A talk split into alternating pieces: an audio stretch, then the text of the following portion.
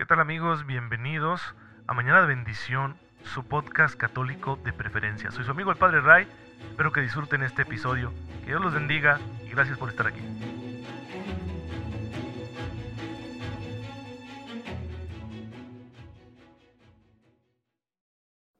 Muy buenos días, muy feliz jueves eucarístico, queridos hermanos, bienvenidos a su podcast católico favorito, Mañana de Bendición, soy su amigo el Padre Ray.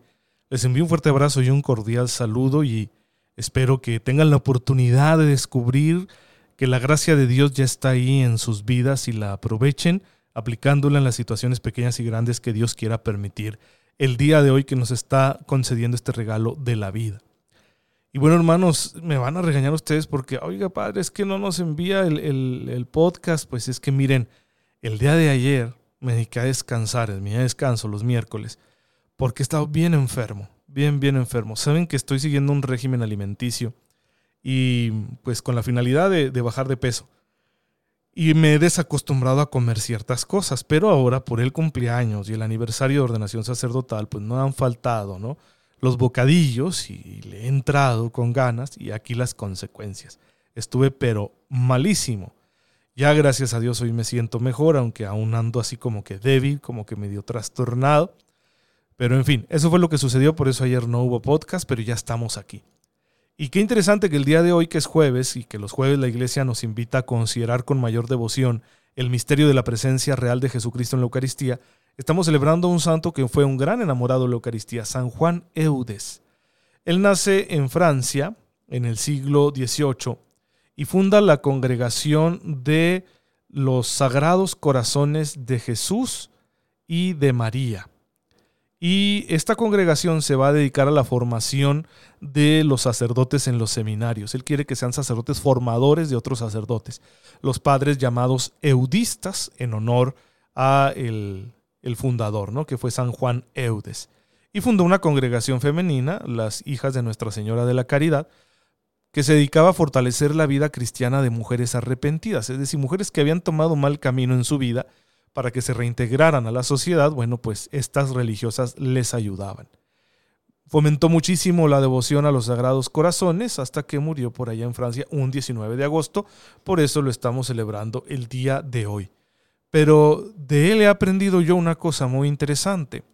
Uno de los grandes retos cuando nosotros vamos a adorar a Jesús en la Eucaristía, especialmente en esas adoraciones solemnes en las que nosotros a las que nosotros llamamos horas santas, ¿no? O una vigilia de adoración eucarística o a veces simplemente en la visita que le hacemos a Jesús en el sagrario.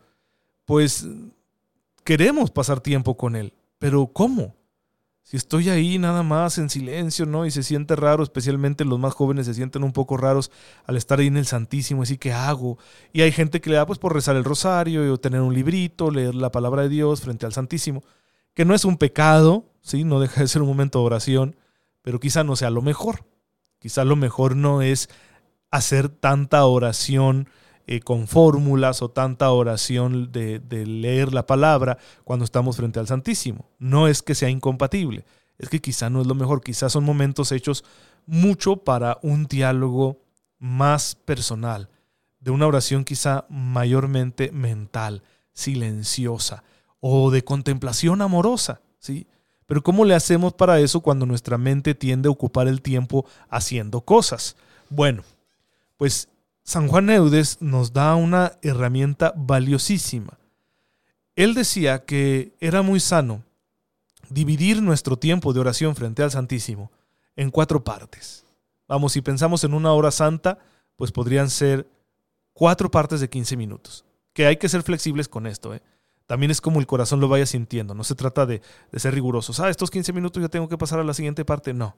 Pero podría hacerse de esa manera la primera parte dedicarla simplemente a la alabanza, a bendecir a Dios por ser Dios, adorarlo, ¿verdad? Postrarnos en su presencia para cantarle con el corazón, para decirle que lo amamos, ¿sí? para alabar su nombre, para darle gloria, simplemente porque es nuestro Dios.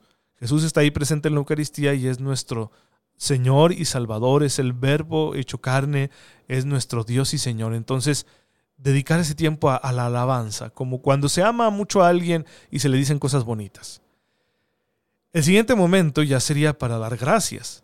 Es decir, ahora no solo alabo al Señor, sino que lo alabo porque me da muchas cosas, ¿no? Porque me da la vida, porque me da la fe, porque me da mi familia, porque me da mis amigos, porque me da bendiciones de todo tipo y uno puede enumerar todas las bendiciones que uno recibe en ese segundo momento.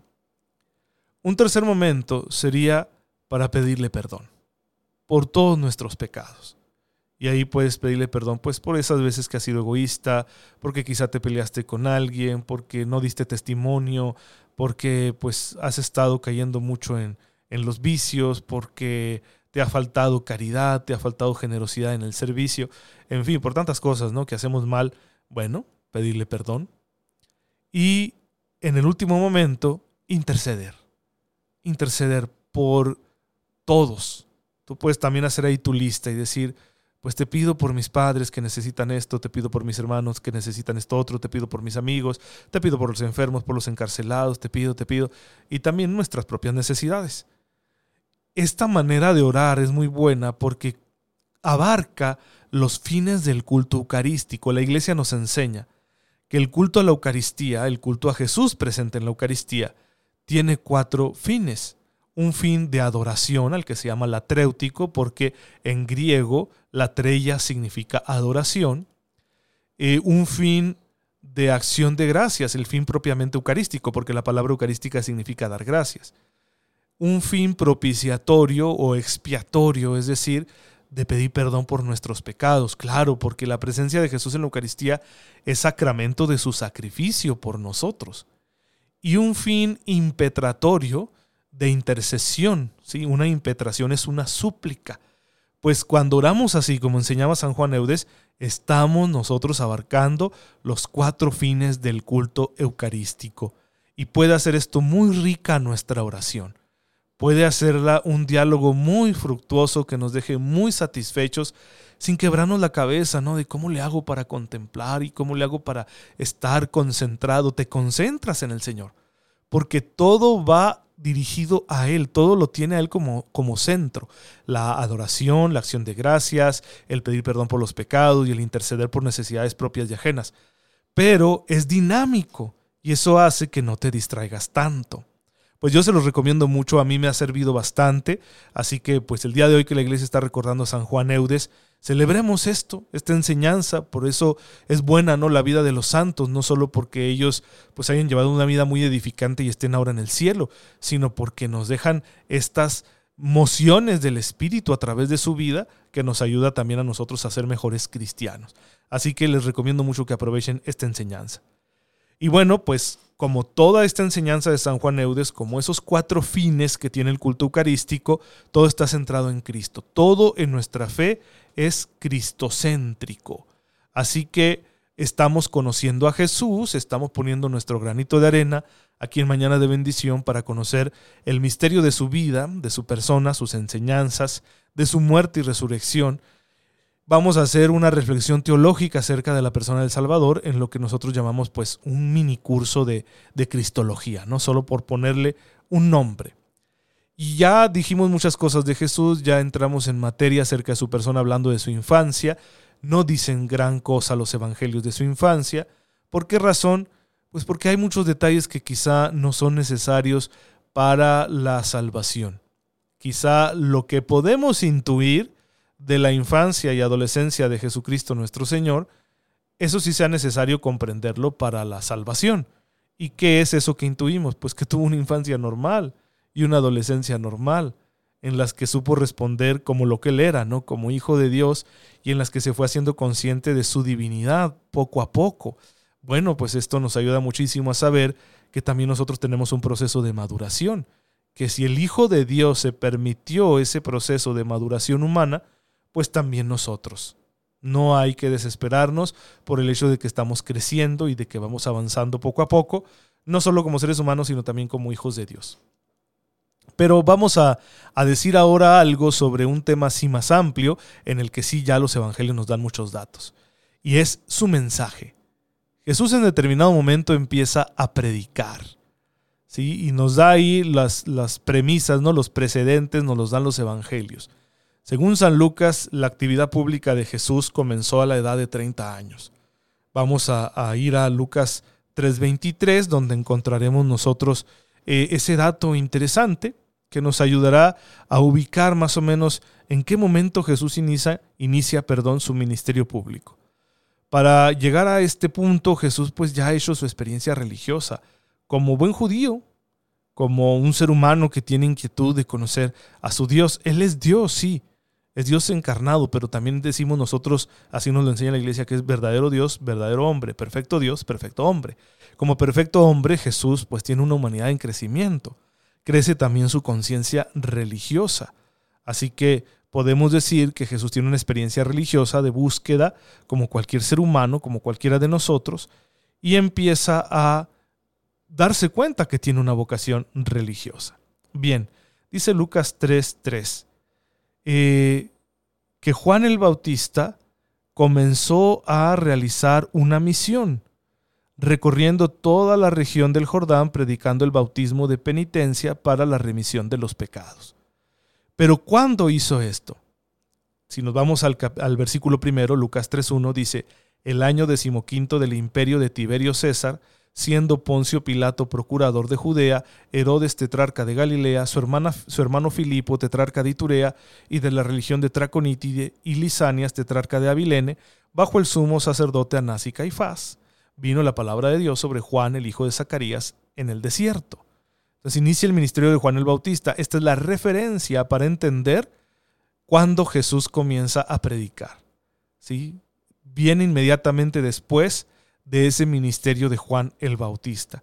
Y como Lucas ubica en el tiempo ese ministerio de Juan el Bautista en el año decimoquinto del imperio de Tiberio César, y al mismo tiempo Lucas ya había ubicado el nacimiento de Jesús en determinado tiempo, ¿sí? vamos a, buscarlo aquí en el Evangelio, eh, dice el nacimiento de Juan el Bautista en Lucas 1.5. Hubo en tiempos de Herodes, rey de Judea, un sacerdote llamado Zacarías del turno de Abías, cuya mujer era descendiente de Aarón y se llamaba Isabel. Entonces, al ubicar el nacimiento del Bautista, estamos ubicando un tiempo. ¿Sí? Son tiempos del rey Herodes, Herodes el Grande. Después vendrán los tiempos de sus hijos. Ya cuando Juan el Bautista está iniciando su ministerio, ya son sus hijos los que están gobernando. ¿sí? Herodes Antipas, que es el Herodes con el que se va a enfrentar también Jesús, el, el Herodes que manda matar a Juan el Bautista. Entonces estas dos fechas hablan de un periodo aproximado de 30 años. Y es por eso que tradicionalmente hemos dicho que Jesús inició su ministerio a los 30 años. Pues bien, tenemos esa ubicación en el tiempo. El Bautista comienza a predicar y su predicación es sin duda una indicación de que el tiempo mesiánico está por llegar. El mismo Juan Bautista es muy claro. Yo los bautizo en agua para que se conviertan, pero aquel que viene detrás de mí es más fuerte que yo, y yo no soy digno de llevarle las sandalias. Él los bautizará con el Espíritu y el fuego. Dice esto San Mateo capítulo 3 versículo 11. El pueblo va a considerar a Juan como un profeta. Lo vemos en Mateo 11.9, en Mateo 21.26, en Marcos 11.32. Pero este profeta señala a otro que viene después, que es mayor que él y que bautizará ya no meramente con un bautismo de arrepentimiento, sino con un bautismo que será un verdadero renacimiento.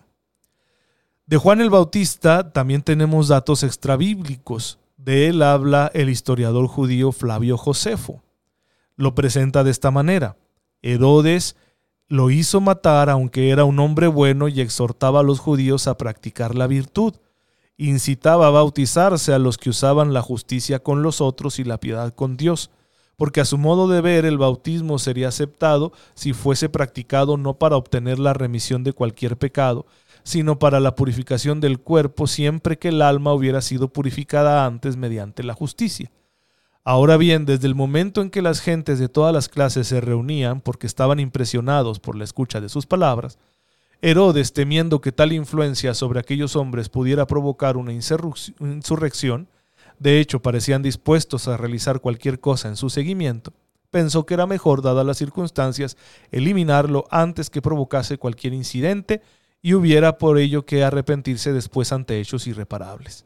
Por ello, a causa de la sospecha de Herodes, fue encarcelado en Maqueronte, la fortaleza mencionada ya, y hecho morir allí.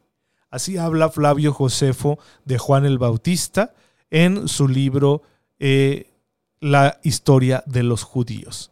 Pues es muy interesante este libro porque nos está mostrando un dato extrabíblico de la existencia del Bautista y la mención del Bautista en los Evangelios es esencial para conocer en qué momento Jesús inicia su vida pública. En medio de esa expectación mesiánica de la que ya habíamos hablado, que se había intensificado mucho en el tiempo de los macabeos, dos siglos antes de Cristo, y junto con esta predicación, esta exhortación pública que está haciendo Juan el Bautista, pues en medio de todo eso, sí, es cuando Jesús aparece predicando. ¿En qué consiste su predicación? El reino de Dios ha llegado. Esa es la afirmación contundente que Jesús hace cuando empieza a predicar. Los evangelios van a concordar, especialmente Mateo, Marcos y Lucas, en que este es el tema primario de la predicación de Jesús. Dicen los evangelistas que enseñaba en las sinagogas, que son los lugares donde los judíos se reúnen a meditar la palabra de Dios, principalmente la ley de Moisés, la Torá. Enseñaba en las sinagogas y predicaba el evangelio del reino. La palabra evangelio, que viene del griego, significa buena noticia y pues es una buena noticia del reino. Pero ¿a qué se refiere con el reino? También eh, hay expresiones de Jesús donde dice que tiene que evangelizar, es decir, tiene que llevar la buena noticia del reino porque para eso ha venido, como aparece en Lucas 4:43. Marcos, que recuerden que es el evangelio más que se escribe más temprano, más pronto, hacia los años 50, Marcos resume así la predicación de Cristo. El tiempo se ha cumplido y el reino de Dios está cerca. Conviértanse y crean en la buena nueva. Marcos 1.15, el reino. Pero, ¿cuál es el contenido? ¿A qué se refiere? Aquí va a empezar Jesús a separarse de una concepción que tenían los judíos en su tiempo, de una idea que tenían en su forma de pensar. Recuerden que les hablé cuando hablábamos de la expectación mesiánica, de esa literatura apocalíptica judía, en la que aparecía el tema de un reino político, de un personaje que iba a ser un caudillo y que iba a llevar a Israel a sacudirse el yugo de sus opresores y a convertirse en una potencia. Pero Jesús empieza a alejarse de eso. El mesianismo de Jesús va a estar más en sintonía con lo que escriben del Mesías los profetas Isaías y Jeremías, ¿sí? más que el ser un rey político un, estadista, llamaríamos un jefe de Estado, Jesús va a tener otra forma de mesianismo, va a ser un redentor. Y es muy interesante esta distinción. Jesús eh, quiere evitar de una forma directa, clara, intencional, que se le haga parecer un Mesías de este tipo. Cuando Jesús usa la expresión reino de Dios, no está definiendo una realidad político-social. Lo que Jesús quiere decir es un estado de cosas que corresponde perfectamente con la voluntad de Dios. Ese sería el reino. Claro, el reino tiene una dimensión escatológica. Recuerden que cuando usamos la palabra escatología nos referimos a las cosas últimas, es decir, a lo que está por venir, al fin del mundo, a la consumación, la segunda venida de Jesucristo nuestro Señor, al juicio universal. Cuando todo eso pase, entonces entraremos en el reino definitivo. Y Jesús va a hablar también en ocasiones del reino de esa manera. ¿sí? El reino es también el paraíso el cielo, la gloria de Dios. Pero ese reino ya está aquí con forma de semilla. Por eso Jesús muchas veces va a usar estas comparaciones para hablarnos del reino. ¿Con qué podré comparar el reino de Dios? Es como la semilla de mostaza. Es algo que va desarrollándose, ¿sí? Es como una medida de levadura que se mezcla con la harina. Aunque es muy poquita, sirve para fermentar toda la masa. Es algo pequeño, pero que se vuelve más grande hasta que alcance su plenitud en el cielo. Eso es lo que Jesús quiere decir cuando habla del reino. En primer lugar, el reino en, la predicación de Jesús no tiene una aparición espectacular como imaginaban los judíos. Llega de forma invisible y oculta. El reino de Dios viene sin dejarse sentir y no dirán, véanlo aquí o allá, porque el reino de Dios ya está entre ustedes. Lucas 17 del 20 al 21. La afirmación es sorprendente para aquellos que esperaban unos acontecimientos grandiosos o unos prodigios, ¿verdad?, extraordinarios, ¿no? El reino ha llegado. Y sin embargo aquí están las legiones de los romanos y siguen ocupando Palestina. ¿sí? ¿Qué ha pasado entonces? ¿Dónde está ese reino? Bueno, es una realidad que está creciendo, que ya llegó porque ya llegó Jesús. Jesús es como el sacramento del reino, es el signo de que el reino ya está aquí. Aún no llega a su plenitud, por eso aún hay injusticia, por eso aún hay opresión, y digo dos mil años después de Cristo, pues todavía hay tantos males que uno se pregunta dónde está el reino. Se supone que está creciendo en tu corazón y en el mío, que hemos aceptado esta predicación de Jesús, hemos aceptado la buena nueva, el Evangelio, y que se supone también que lo estamos dejando crecer para que se apodere de todas las dimensiones de nuestra existencia. Y entonces en el ejercicio de nuestra existencia, nosotros, con nuestra manera de vivir, transformemos el mundo para que vaya manifestándose cada vez más el reino en él hasta que lleguemos a la plenitud. Pues bien, va a ser un tema muy interesante, hermanos. Yo les invito a que no se despeguen de mañana de bendición para conocer a detalle qué es esto del reino que Jesús predica. Te damos gracias, Señor, porque a través de tu Hijo nos has revelado tu voluntad, aquello que tenemos que hacer para salvarnos. Concédenos creer plenamente en Él, seguir sus enseñanzas y de esa manera experimentar el poder de su amor que perdona nuestros pecados y que nos permite aspirar a la plenitud del reino de los cielos. Tú que vives y reinas por los siglos de los siglos. Amén. El Señor esté con ustedes. La bendición de Dios Todopoderoso, Padre, Hijo y Espíritu Santo, descienda sobre ustedes y los acompañe siempre. Gracias hermanos por estar en sintonía con su servidor.